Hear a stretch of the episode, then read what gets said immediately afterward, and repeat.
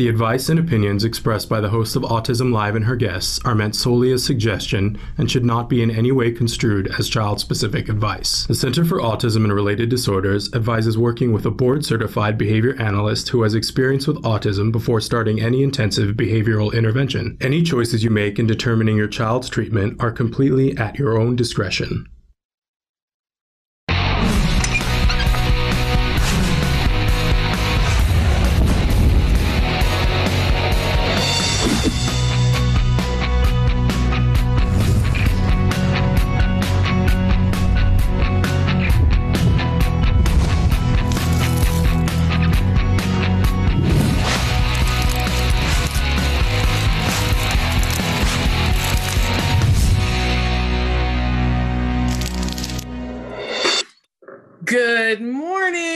Welcome to Autism Live on Wednesdays when we do Ask Dr. Doreen. I'm Shannon Penrod, and we're here with Dr. Doreen Granpeesheh. Welcome, welcome, welcome. Good morning. Good morning. You look all springy and fabulous. Uh, so you're intimidating. I'm I'm just going to put this out there that um, I, if I look different today, it's because I have literally no eye makeup on. Uh, because between allergies and wearing eye makeup every day, I, I, my eyes need a break. They just need a break. So I'm going to be the beady-eyed, small-eyed wonder over here, next to this gorgeous, fabulous, um, impressive doctor. Uh, that's how it goes. Sometimes that's just how it is. but we're going to be with you live for this next hour here on Autism Live, and Dr. Granpeesheh is going to be answering your questions. There are lots of ways for you to connect with us. You can be watching us right now on autism-live.com. You could be watching us on YouTube, on Facebook. We are live right now, also on Periscope and Twitter. And then we will podcast later on. In addition to being on all those places recorded, we will podcast to iTunes. We will be on Spotify, on Deezer, iHeartRadio, all those places. So um, we're a free download on uh, iTunes. Please like us on iTunes because when here's the secret when you guys like us on iTunes, that moves us up in the rankings, and then more people, when they search autism, find us. So if you want to let more people know about us, please like us on iTunes and on Facebook and on YouTube, wherever you can, and subscribe. Uh, we love it when you guys subscribe in any of the different places. You can subscribe right on our website, which is autism-live.com. Lots of things to do on that page. Our full library of videos is available and searchable on that website. And you can chat with us from that website. I keep an iPad right here so that I can see what you guys write in on the live feature. And Traven helps me to uh, moderate all your comments on Facebook, YouTube, uh, Twitter, and Periscope. So there we go. Write in in all the ways that you like to. We know that you all have preferential methods. But also want to say that Dr. Granpeesheh, who is one of my favorite people on the face of the planet because she started a place called CARD that changed my life in so many ways I can't even count. Um, but the biggest way is that it gave me back my child, my child who was diagnosed at two and a half and was uh, had lost virtually all functional communication and now is you know writing his college practice essays because he's applying to harvard in the fall. I know like who can stand that? Not me don't make me cry although i don't have any eye makeup to run today so there we go. There are benefits right? Uh, anyway uh, just one of the million and eight reasons why i adore dr granpeesheh and why i look to her as the preeminent expert of autism in our time. What other time is there uh, but I will say this that there is no expert in this particular format who can give individual specific advice. It's just not possible. So please write in, and our all of our channels are available right now for you to write in. And I see that you guys are already starting. And ask questions, tell us what the closest major city is, and give us as much information as you can, but expect answers of a general nature. And I always love it when you guys stay close because Dr. Granpeesheh always has more questions for you so that she can help you.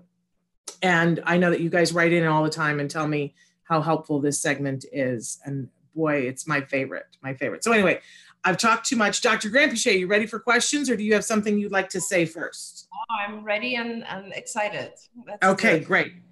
Uh, so somebody says, thanks for an awesome week last week with some great speakers. Pennsylvania is getting closer to opening from COVID, but no school here. I'm worried about keeping up with school and therapy. Any suggestions for transitioning back to normal life?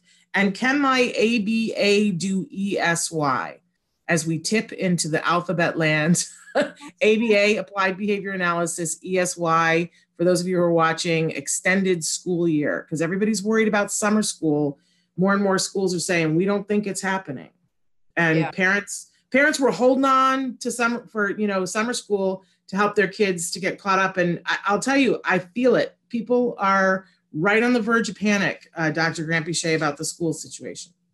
So yeah i, I get it. And i don't and i'm uh, you saw the lovely article that our dear colleague cecilia knight sent us yesterday.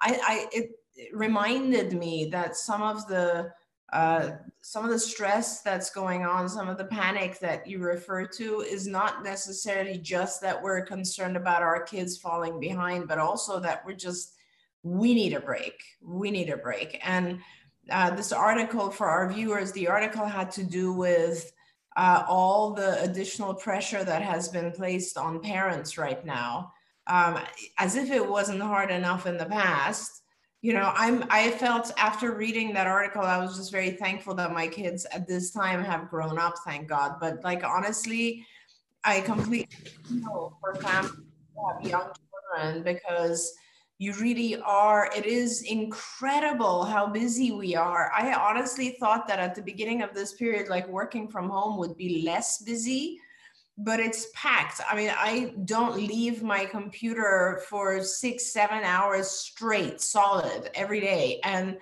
uh, and then you have like a five. I don't even have time to go get a coffee or something. And and I can't imagine with people who have young children, you are also running back and forth and trying to help them deal with the computer and deal with their educational stuff online and it's it's um, unbelievable. It's it's truly unbelievable the pressure on the parents. So um, I would love to be able to help the parents with school or academic functions, but unfortunately, uh, unless we are funded to do so, we cannot do so. So, uh, you know, most of our, our families right now are, are funded through insurance. And when you are funded through health insurance, medical insurance, it is, uh, the content of the therapy is restricted to what is classified as medical necessity criteria. So things that fall under medically necessary criteria. And there are things like, you know, uh, for autism, obviously, uh, we argue that language, for instance, is a medically necessary type of intervention because we want to teach the child to communicate so that they don't have tantrums, for example. So, medically necessary stuff is everything that helps reduce the symptoms of autism. It does not include academic stuff by any means. So, unless there's school district funding in place, we cannot get involved with academic stuff. Now, for some families, there is school district funding, and of course, we do get involved with academics. So, you know that is uh, wonderful and i wish we could do more of it. Now we have also had other uh, parents write into us and say why doesn't card just provide homeschooling? And we are looking into that. In fact at one o'clock today i have a call about that and let me just write that down so i can make sure to follow up on the whole homeschooling uh, thing as well. Uh, we need to get some permissions and I don't know much about homeschooling, so we kind of need to figure out exactly what it would take for us to be an organization that can provide that service to our families. And I, you know, the question was asked last night for the academies that we have at CARD, are they doing distance learning right now or are they still providing one to one? Do you know? And I, I was saying that I'm going to ask about that, but, uh, and I don't mean to throw you a, a side curve here, um, sure. But it, but is that something that they're already doing, or are they still providing one to one?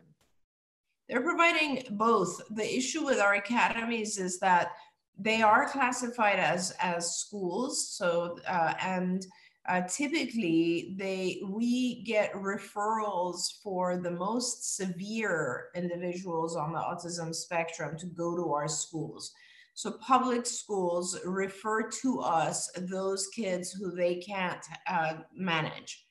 And so what ends up happening in our academies is that we have I, our academies are some of my favorite sites. They are incredible, and I we owe it all to our incredible superintendent uh, Marianne Cassell, who's a, a, senior at CARD and also a um, behavior analyst, of course.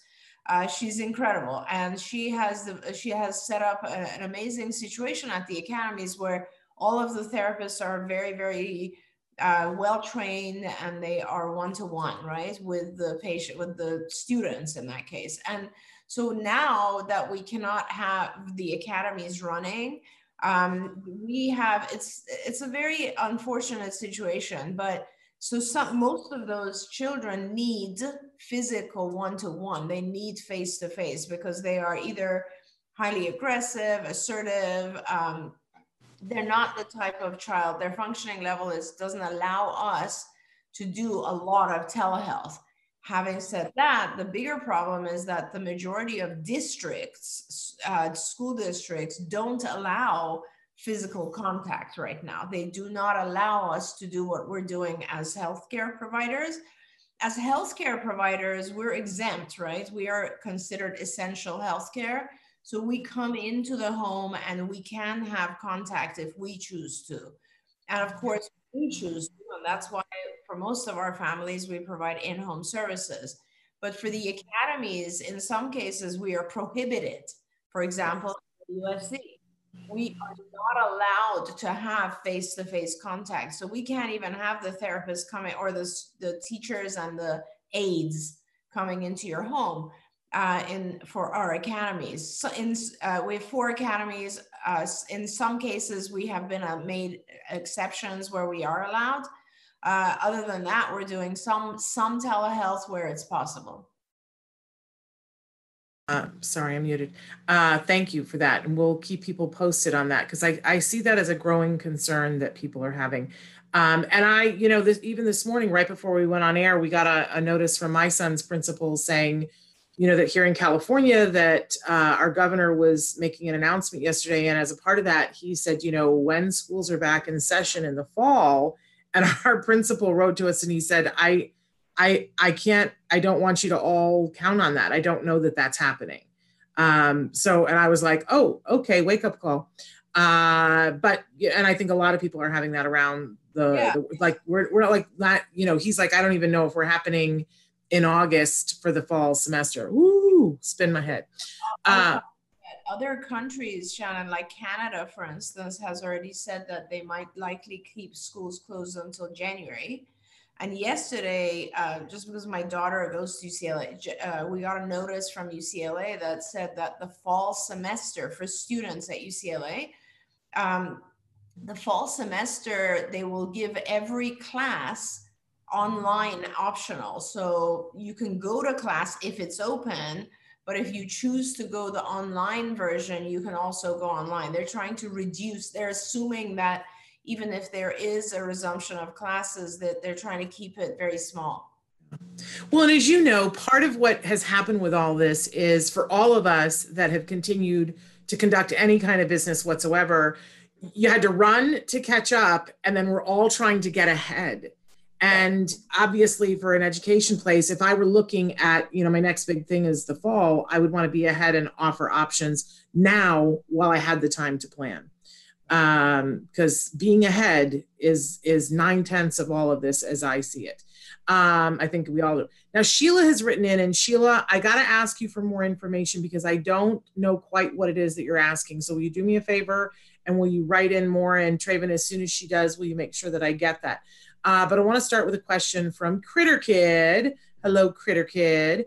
Uh, they say, My son is infatuated with our dog. He lays or sits near the dog, staring at it. The dog has anxiety issues.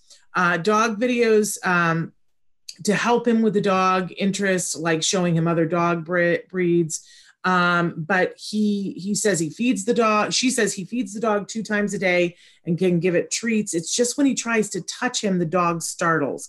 I wish they loved each other equally.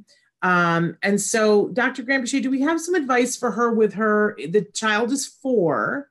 um, with how to interact with a dog. I got to say that I, I, there's a dog training expert who works with dogs to be companion dogs and assistance dogs. That if we feel like it's necessary, I can have them visit the show too and talk about what it's like from the dog perspective. But from the little boy's perspective, there's a lot we can do, right? Well, but I'm not sure. Absolutely. I mean, there's always a lot we can do, but I'm not sure the little boy is doing anything wrong here. Because yeah. I'm just reading this and I, I, I don't know what he's doing. I think it's just an anxious dog. And I mean, I have dogs. I've had dogs my entire life, and some dogs have an anxious personality. We don't know why. I mean, we get our dogs when they're puppies, right? Or uh, sometimes they've had some sort of uh, thing happen in their past, and sometimes they just ha- are scared of loud noises and things like that. So there's a lot of st- uh, my my inclination is to just tell you how to make the dog less anxious rather well go for it. I will there's, there's calm tabs. There are there are dog supplements. There's vitamins for dogs that help them stay calm. There's vests that you can put on dogs that help them thunder shirts. Thunder shirts. My yeah. one my dogs has this thing that just wraps it's like a wrap you wrap i think it's just a matter of helping them feel secure um, I honestly, it's, you know, the only thing I can think of here, I mean, if there's something else, we do have kids who absolutely have a hard time understanding that dogs uh, are alive and they do things to them that are painful or hurtful. But in this case, it doesn't sound like the child's doing anything. He's just wanting to spend time with the dog. So I think that it's a matter of just explaining to the child that you can have some time with the dog. You know, it's a theory of mind thing more than anything else, I think, Shannon, where maybe the child is having a hard time understanding that the dog is anxious and doesn't want contact. And so, you know, and, and teaching theory of mind is a much bigger subject. I wouldn't use the dog to teach theory of mind. I would just maybe go to the skills curriculum where theory of mind is described and broken into a thousand little lessons and start there because theory of mind for our viewers who don't know have to do has to do with uh, our children having a hard time understanding someone else's perspective and of course this is uh, applies to this case um, you know some of the more basic lessons in theory of mind are things like telling the child to throw a party for mom and who invite and what are the types of activities you would have. And there's there's a million different things that we do to help the child take perspective uh, you know and once they get better at understanding someone else's perspective i'm sure it'll help also with the child understanding that maybe the dog doesn't want to be touched. But but truthfully it's a beautiful thing also for our kids to have a bond with animals like this. So in some ways, I feel like you know let's let's uh maybe the view maybe critter kid wants to tell us a little bit more about exactly what's going on. That's oh, and a uh, couple of things here because you brought them up uh what a great thing for all of the, those of you that are doing telehealth tell your uh, person that's doing telehealth to ask your child to throw a party for you it's mother's day on sunday make it happen don't be afraid to ask for it. It's still, I know a lot of times as women, we think, well, if I have to ask you to do something for me, then it's not the same. No, let go of that. Ask for it and have them do it. it still, it still feels great even when you ask them to do it, sometimes even better. And you brought up skills and um, the folks at skills asked me to give you guys an update that there are there's a new thing that is free right now on skills so um, the new one that is available right now is Getting Started. So if you go to skillsforautism.com, then at the top, you'll see that there are little headings. You want to go to the one that's health and human services. Then it's a drop down menu. You go to caregiver. Then from there, you go to parent. And then under parent, there are all these different trainings. If you put right now the ones getting under the heading getting started or the ones overcoming challenging behavior into your cart, if you put all of them in, it says you owe like $90. If you go down to the a little approval code, it's uh, um, the you know where, where you can put in a code you want to put in and it has to be case sensitive all capital letters covid c-o-v-i-d hyphen That's the little dash in the middle, 19. When you put that in, if you've chosen the right ones, your cart should zero out. And then you can, um, you know, finish. You have to give them the information of where to send it and all of that stuff. If you have any difficulties or if you feel really bummed out because you missed the last one that was free, which were the useful tips at home, you can call, or if you have any difficulties, 877 975 4559.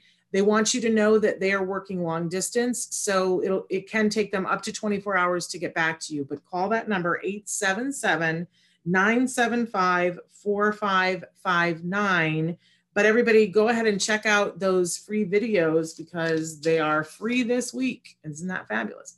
All right, sorry. Uh, I had to make sure that I got that information out there. Okay, uh, Kofan, I, I always mess this up. Koyan Thing says, Hi, Shannon and Dr. Doreen. Thank you for everything. Thank you for being here with us and for being such a lovely viewer. Jen says, Hi there. Uh, Um says, Hey. And we're saying, Hey back. Uh, and we're saying hi to Christina and Catherine. Catherine wants to know Is homeschooling the best thing? Because we were talking about homeschooling before. Yeah, I, I think it's um, really good for some people. So it really has to do with the child. There's a lot of things to consider. I think, uh, you know, uh, our kids get a lot out of school that's not academic they get social out of school. And so if it's a child who is one of their main social environments is school, then I wouldn't want to take homeschooling away. Uh, I mean, I'm sorry, I wouldn't want to take regular schooling away because then homeschooling, you don't get the same level of social exposure. Um, if it's a child who has a million other activities and we're not concerned about social exposure, then it might be the appropriate thing homeschooling obviously allows us to do a lot more uh, personalization of what it is we're teaching the child. So that helps. Um, a lot of our kids get bullied in school. That's completely avoided in homeschooling. Obviously, um, one of the things that's of, big concern for our parents is um, our kids tend to be easily influenced by other by peers uh, because they just have a good heart and they they trust their peers uh, very quickly. And they have a, a, harder time like you know identifying who they shouldn't trust. And so they are uh, much more easily influenced by maybe bad peers. And so for those reasons homeschooling could be a good thing. Uh, it really it is very child specific um, the decision whether or not to homeschool. I mean right now you're all homeschooling, right? You just don't have any help. And it's like education has kind of fallen on all parents. And um, that's what's making it all very difficult. Yeah, right now, I think the reason why it keeps coming up is because it's just now it's the only option, only game in town. Uh, speaking of which, uh, Catherine wants to know if we're in Las Vegas. Virtually, we are. Virtually, we're everywhere, but no, we are not in Las Vegas we are we all of us uh, right now are, are somewhere in the vicinity of Los Angeles. Um, so uh, well, when yes, go ahead. When I read that, for some reason, I thought she might be asking about card, but maybe not. Oh well, of course. I you know hello. I think you're right. I think you're right. And there are card is in Las Vegas. Card is in Las Vegas. Yeah, we actually have several locations in Las Vegas. We're merging two of the locations right now, but I'm pretty sure the Henderson site is a larger site. We had, I know we had Las Vegas North and South or something, but I think they're merging together because right now, of course, we're we're uh, reducing our sites because we're trying to cut down on expense. There we go. Uh, when when is a child old enough to do school or to do homeschooling at Card? and this is uh, from our our mom that has a four year old. Um, well, I uh, I mean, typically state by state this differs, but generally speaking, you're looking at five, where you're where you're starting school or a kindergarten, I would say. Uh, but really, it uh, we don't do homeschooling right now. Uh, we are looking into doing homeschooling because we've had such a high demand. Uh, but we do a lot of academic assistance. We do a lot of tutoring. Um, and of course, we are contracted with, I think, almost all the school districts that provide funding for uh, what's called related services. And what we do is um, we assist with everything from uh, making sure some of the goals in the IEP are met to helping the child pay attention in school, in class, to helping the child uh, interact with peers, helping the child do their homework, accommodations for the child. I mean, and everything that helps the child succeed in school. Um, and we are uh, often uh, allowed to do so because the parent has gone to an IEP and requested these related services, and the district has contracted with us to provide them. Yeah. I, you know, I know a lot of parents are ask about the age thing, and I, and I just want to throw two cents in there that um, we we we've been talking a lot lately about you know uh, with this COVID thing. You, this is an opportunity and everybody should be doing the things that they can only do now they should prioritize that because there's things that you only can do now that you'll never get another opportunity to do right and i feel the same way about early childhood that you know eventually your child is going to have to go to school or be homeschooled. You're not going to have a choice. Like the truant officer will throw a fit and they'll legislate it. You got to do it, right? But there's this window of time with our kiddos where it's a little fuzzy, where it's like, well, you know, you could put your child in preschool, you put your child in kindergarten, or you could wait another year. And it's different for every single kiddo, but for a lot of people who have kids on the autism spectrum that are dealing with social issues, but they're dealing with um, you know, communication issues and sensory issues and all these different things. For some kiddos, the best thing to do is to do intensive ABA every minute that you can until you can't. Because once you go to school, you're going to get less time to do ABA. So I just want to throw it out there as a parent who fought very hard for my child to get as much ABA before he started school and, and who saw the benefit of that that school's going to happen whether you want it to or not but in if you've got a moment of time when when you don't have to uh, talk to the people who have eyes on your child maybe not for all of them but for i, I would say the vast majority of littles um, need more aba than they need school and school's not going to tell you that. So i'll share that with you. Anything that i've said wrong that you would like to correct dr because i just go off sometimes. no, that's uh, absolutely right. That's absolutely right. I completely agree with you shannon and that's why i said it's a little different for every state because some states actually require the parents to start getting involved with preschool around age three. There's a lot of different types of things, but I completely agree. When when our this is part of the problem we have when our kids are seven and eight, there's so much academic stuff that takes up their time, which I mean, I, I academics are important as well, but honestly, if it was me, I'd much rather have my child uh, speaking and socializing than knowing history so, you know, if we had a choice, I'm sure we would kind of maybe individualize what what are the the time that our kids spend on different areas differently. Okay, Maya, we want to say hi to you. She's hoping that Georgia State University will have their classes uh, held virtually in the fall too. And she's wondering if the dog has anxiety. Uh, somebody wrote in and said, Last week I asked in regards to scripting, and you said to tell my supervisor the lesson is introducing the topic in cognitions. She says she can't find it.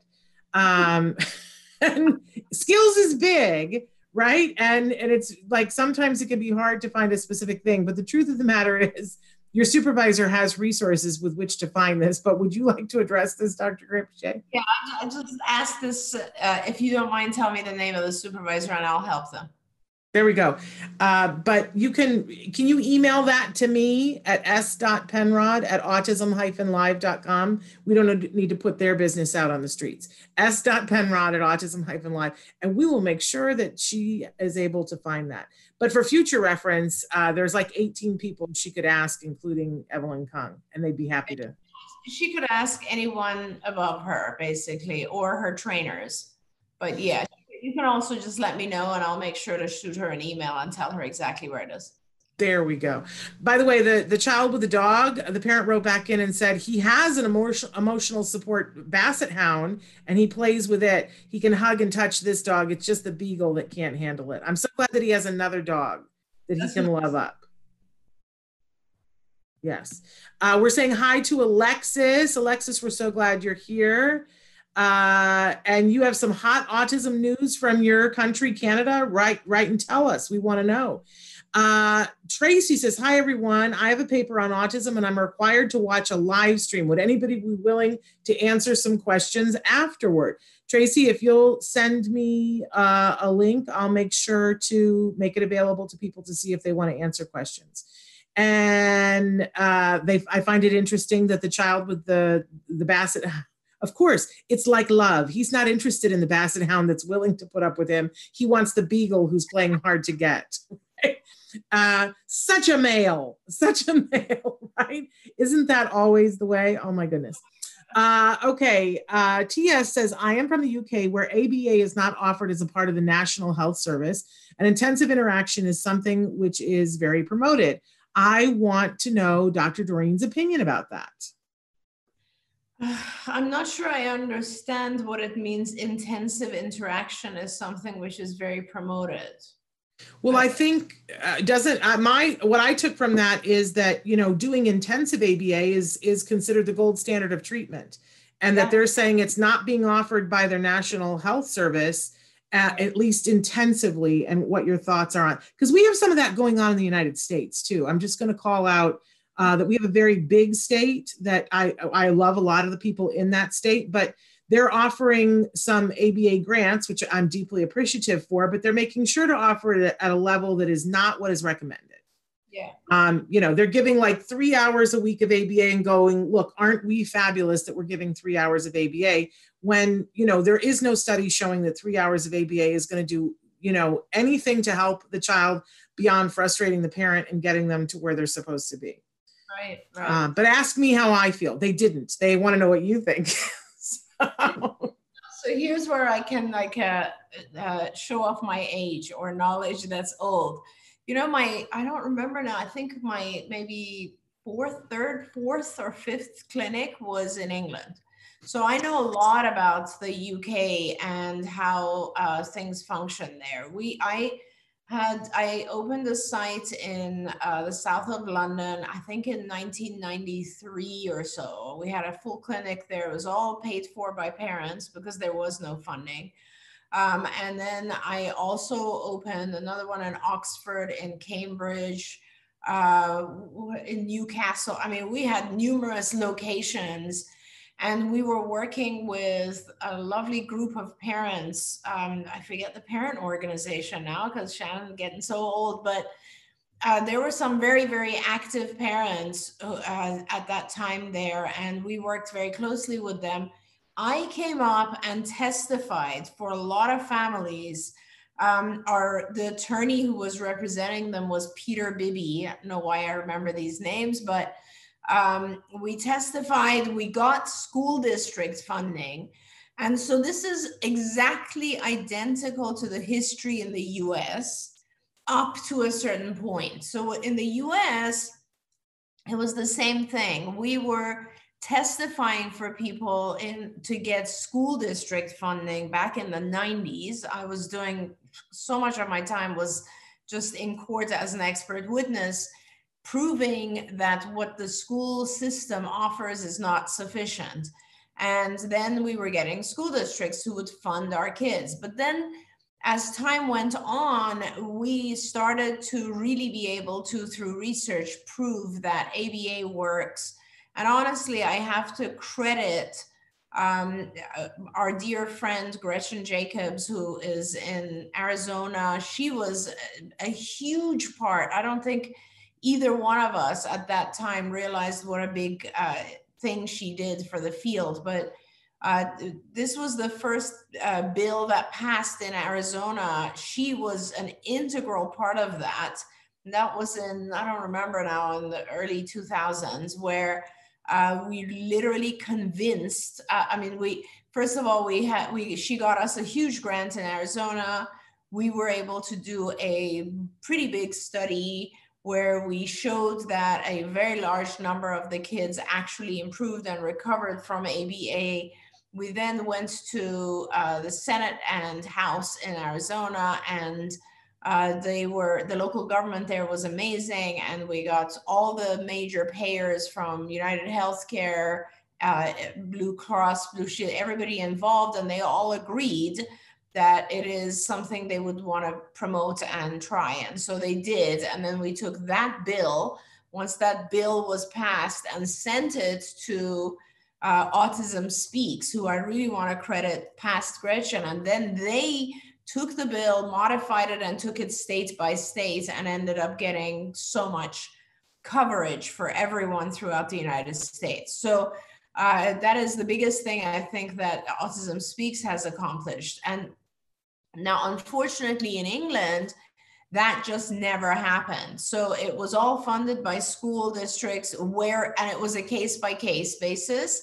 And of course, the NHS is on a completely different system. It's not like commercial insurance here. Um, and so the NHS never really considered it to be, again, we go back to that term called medical necessity.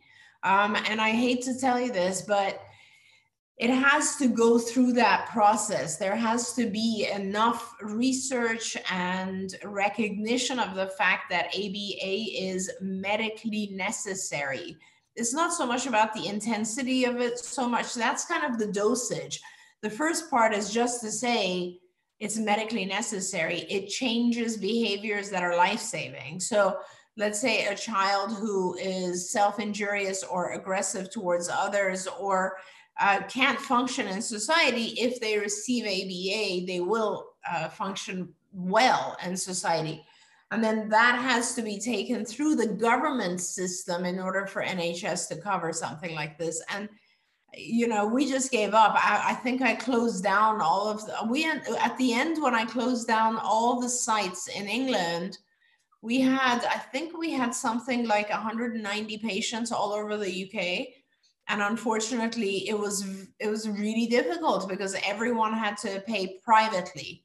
And this is not this is too expensive for people to pay privately. I mean it requires a one-to-one interaction. It shouldn't be it, it's a very important uh, part of healthcare. So you know and this is so that's what's very unfortunate. So uh, just to kind of give you a, a tiny solution real quickly is that a lot of parents in england they hire uh, like uh, students who just graduated from high school.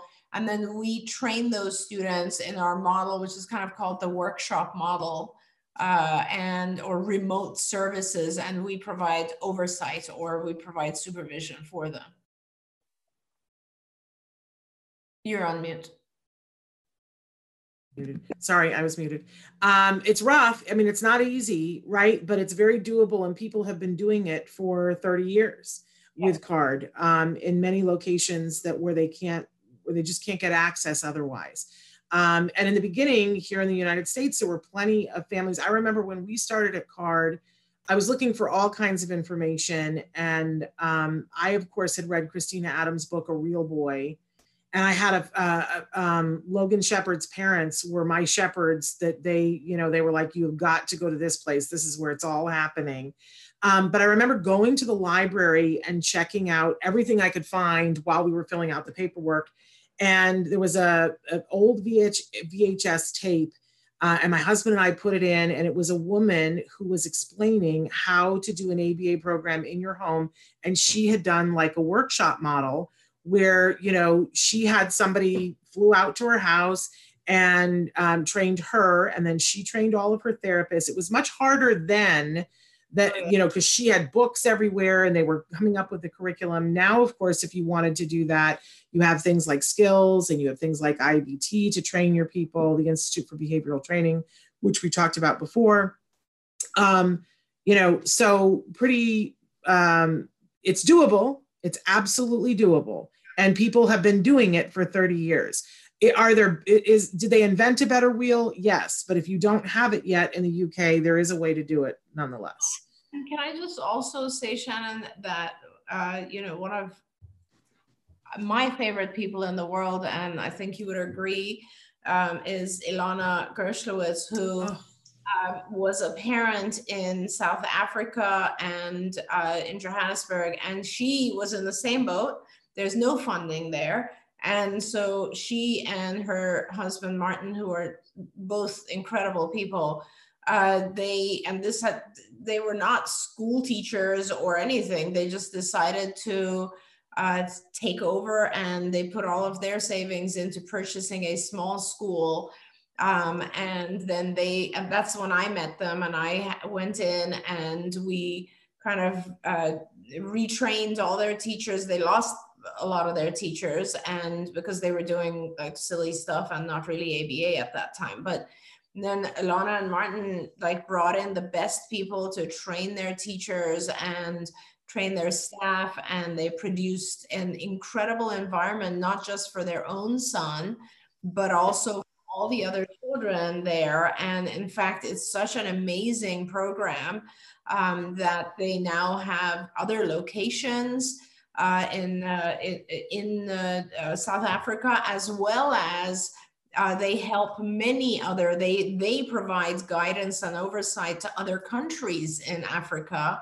And so, and Ilana, of course, has now written a book about her journey and I mean, you know, so like there are parents, and, and I want to just say um, their program, Star Academy, is fantastic. It's fantastic. And they help so many, so many families. And she maintains a staff of board certified autism technicians. And I just can't, you know, I, and this is all private funding, all. And um, so everything is possible. And Ilana and Martin are a good example of, of what you can not only a way that you can help your own child, but also others. Yeah, it's, it, I always talk about the power of one. And of course, sometimes it's not one, sometimes it's two, and sometimes it's five, right? But I do, I'm always struck by the fact that when there's a will, there's a way. And, uh, you know, and that's, that's the truth. And it's, uh, parents always apologize to me when they're a little bit, you know, persistent and, and pushy, they will apologize to me. And I go, Oh, no, no, don't apologize for that. You're the kind of parent who gets it done. You're the kind of parent who changes the world and will open something that we'll all benefit from. Don't ever apologize for being that pushy parent. And I want to say for those of you who are like, yeah, I don't think that's me. I, I'm a little overwhelmed. There are things for you as well. And it's, you know, it's a different playing field for all of us.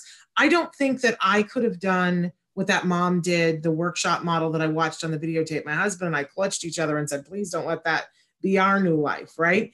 Um, I don't think I could have done that, but I found something else to do, right? So we all have our thing to do. Find yours, get what you do, what you need to do to get what your child needs, and um, try not to break the law while you're doing that. Uh, try, really hard not to break the law because you don't want to be in jail when they get the services. Um, and don't hurt anybody while you're doing that. Let's set that as the standard. But pretty much everything else, like, you know, be on it and keep calling people. And um, you're not, if they think you're a pest, then they're looking at it wrong. Uh, hey, by the way, a very on it parent that I want to say hi to, Paula, is joining us. Uh, good morning to you, Paula. Uh, Bonnie wants to know Is it okay to keep a child with moderate autism that has speech but is not conversational yet in a DI classroom where more than half of the students are of higher needs? I think that this is a really big question. I, yeah. I think this, yeah, I think a lot of people have been on on this little pivot point about, you know, um, because schools will just say, oh, your child needs to be in this classroom with all these other people. And sometimes, sometimes that's the right answer, and a lot of times it's not. So, what do you say, Dr. Granpeesheh? Yeah. I think again, as you said, Shannon, it really has to do with the child, the child's functioning. Uh, I um, you know, in general, our way of looking at integration into school programs was quite different originally. And our thought process was we would do a lot of therapy. See, and ideally, and this is kind of goes back to what Shannon was you were referring to earlier on the show, is that ideally you kind of want to be able to do more of your ABA when the child is young, so that by the time they hit the age of, let's say, six, they are uh, so uh, doing so well that they can be fully integrated into regular ed, right? Sometimes that doesn't happen for one reason or another. I, I read the other day, just on a side note, that the average day, age of diagnosis right now in the US is age four, which was mind boggling to me because. So much better than it used to be. But still, it's like we can accurately and validly diagnose at age two, and two to four are the most important years, right? So, uh, anyway, that aside, um, the situation with school and classrooms is that if your child is in a classroom where there are other kids who are uh, exhibiting more symptoms, the issue of concern becomes modeling and whether or not your child will pick up some of those uh, behaviors. Um, and it, truthfully, the, it's very likely that they will.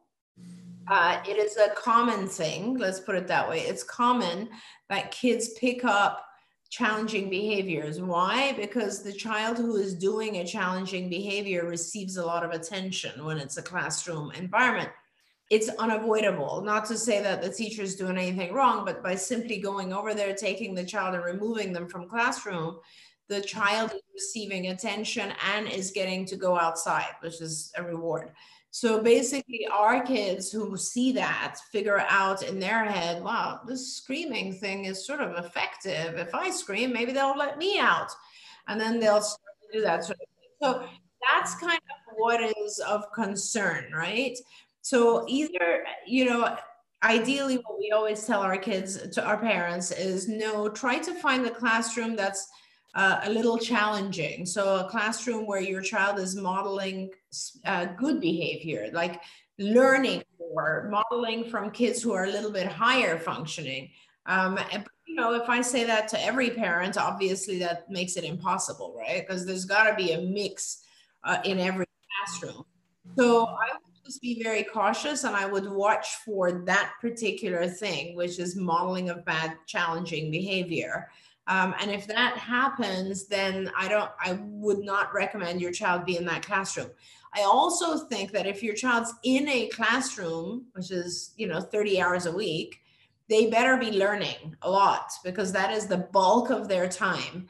And unless they're learning just as much as they would from a one to one program, then it's not the right placement.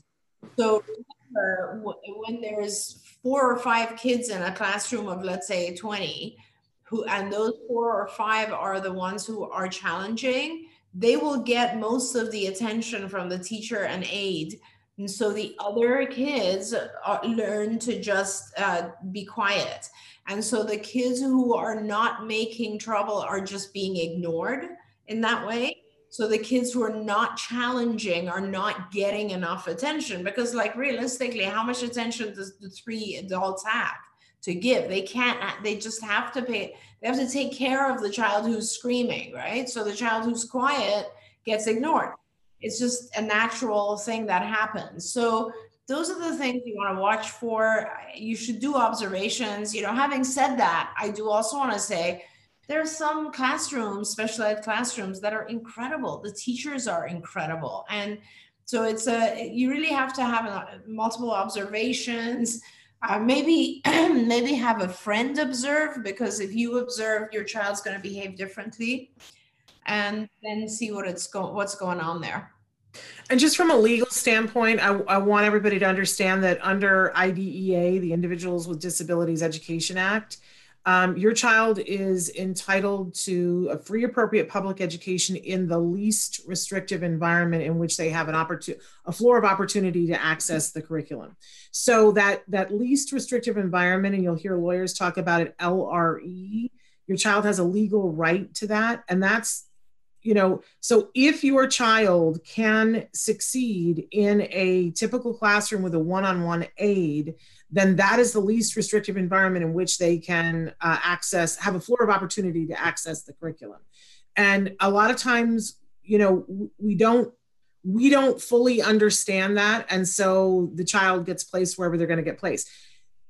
You know, it's important, as Dr. Granpeesheh says, to look at your child and know what your child actually needs. But I just want you to understand that legally you have a right to that, yeah. um, and and that schools never, you know, for them to put um, to form a classroom uh, a special day classroom and put 12 kids in it and put you know three adults is infinitely cheaper than taking six of those kids, putting them in classrooms, and hiring a one on one aide for each classroom.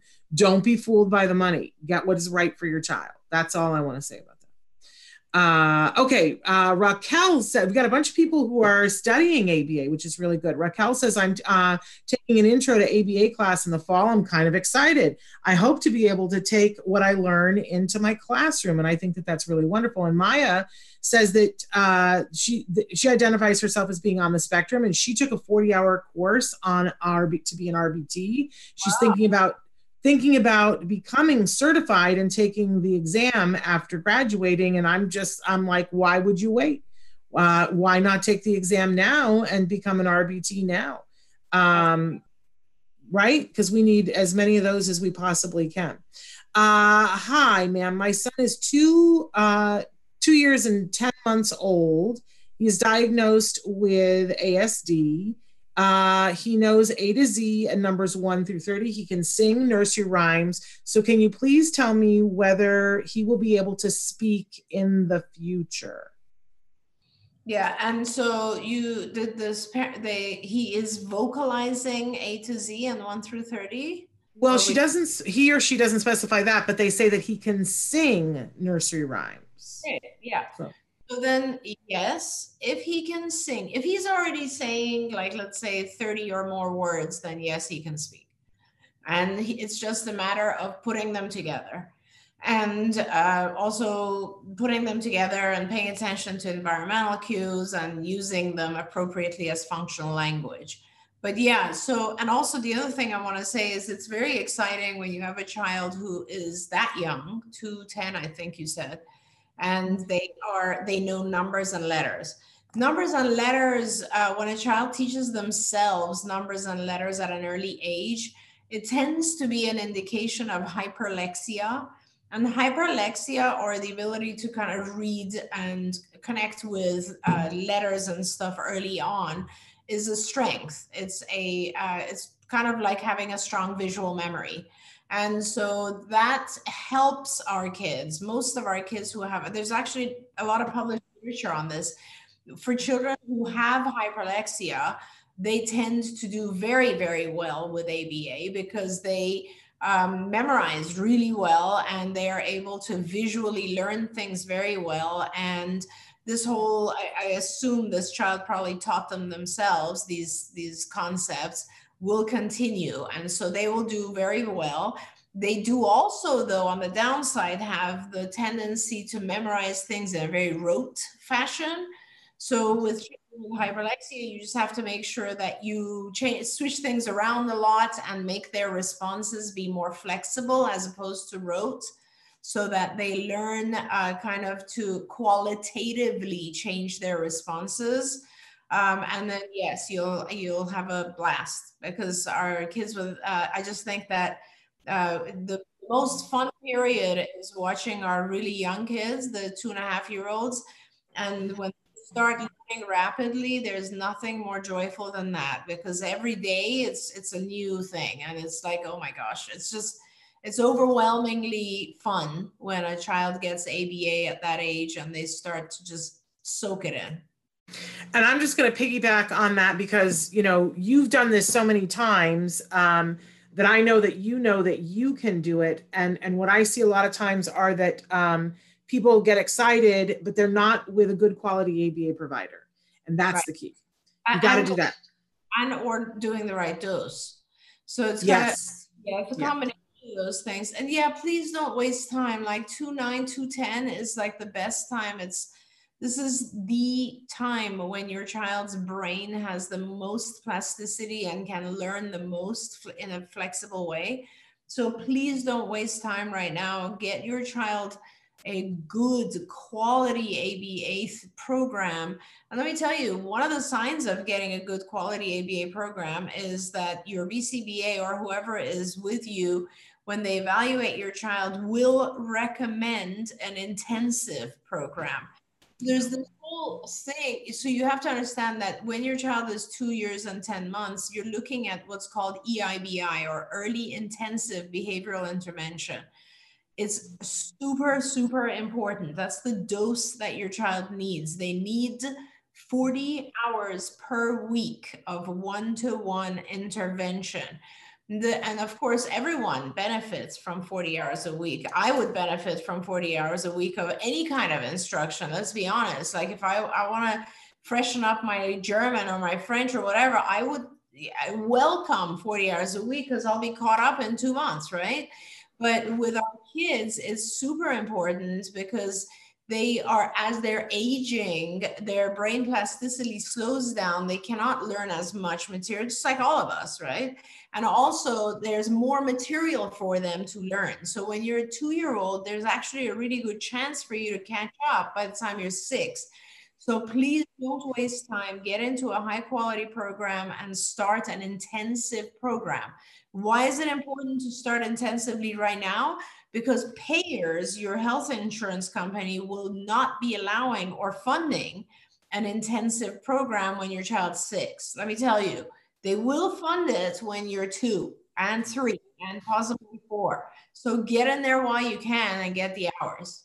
Yes, and and don't be confused because sometimes uh, there are a lot of people out there who are like, well, your child needs to talk. So what you need right now, most importantly, is speech services. And I can tell you that I there are all kinds of people who have 17 year old children who can label something that they can go door and they can say fish and they can say dog, but they right. can't say to you, hey, can somebody open the door because the dog is barking at the fish?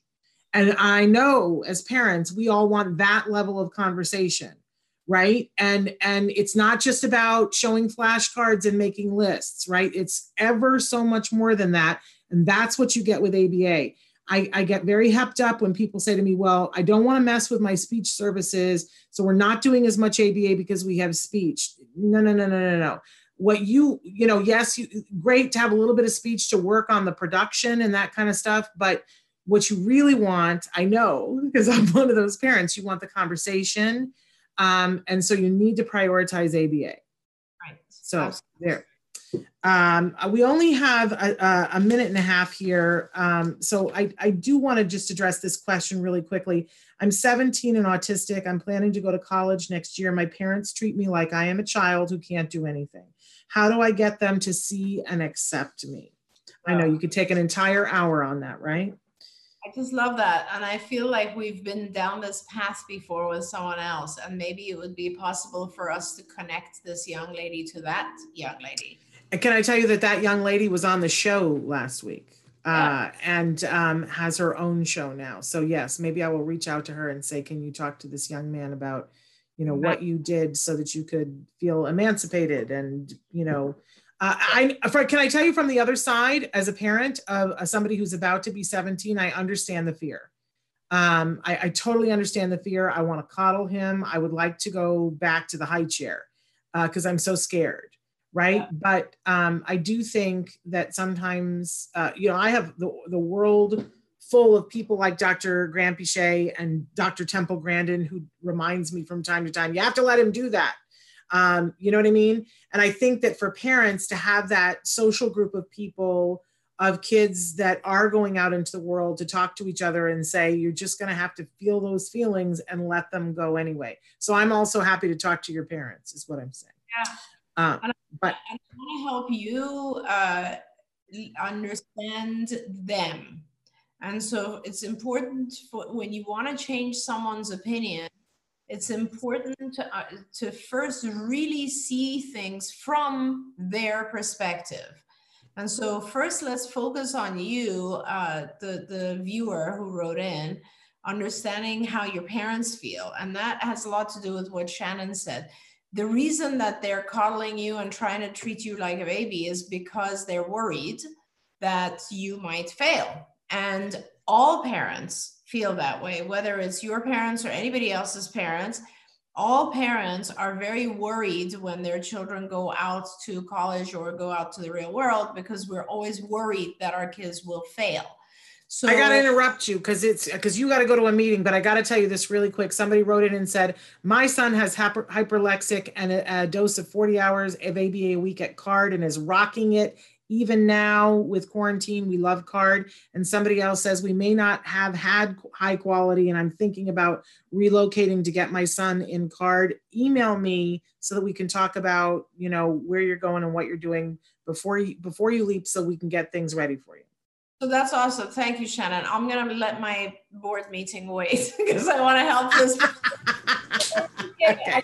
All right. Okay we have a 17 year old writing in and saying like i am i am on the spectrum myself so i can't let him go so okay. what i would say is just try to understand how your parents feel because once you understand that you can sit with them and you can explain to them that their fears are uh, they don't need to be afraid you can sit with them and say i know you're worried about and you're afraid for me but what you're doing is holding me back mm. so don't be afraid. This is not about what I can do. This is about you being afraid. So don't be afraid and let me fly. Let me take off. Let me fly. And if I fall, I will come back and ask you for help again. But don't be afraid because I will always need my freedom in order to be able to fly and really show you what I'm able to do. Well, that made me emotional um, as as a parent. Um, so thank you, thank you for taking time from your board meeting. Please give them our apologies, but thank you for being here. We adore you, and thank you, thank you for answering our questions. I know you got to go. I'm saying goodbye to all of you, but I'm going to give them the reminder of what's on tomorrow. Tomorrow on the show, we have autism advocate Chelsea Darnell is going to be here with us. Thrilled to have her with us. She is so multi talented. She's a singer.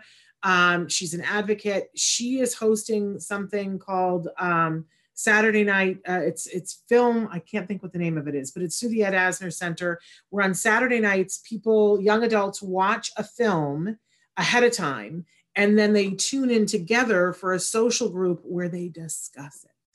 Um, so Chelsea's going to be with us tomorrow to talk about all the things that she's got going on. You're not going to want to miss it. Uh, and then on Friday, on Friday, Friday, Friday, we have Anita Lesko who's going to be here with us. You thought that it was just going to end in April? No. Anita Lesko is going to be with us to talk about her new book, Food Revolution, which I'm knee deep in. And uh, uh, Ryan, Ryan Lee is going to be with us. Aut- autism advocate Ryan Lee is going to be with us. So it's going to be great. And if you need to get a hold of me in the meantime, s dot penrod at autism live.com. We'll be back tomorrow. Until then, give your kiddos a hug from me and one for you too. Bye bye for now.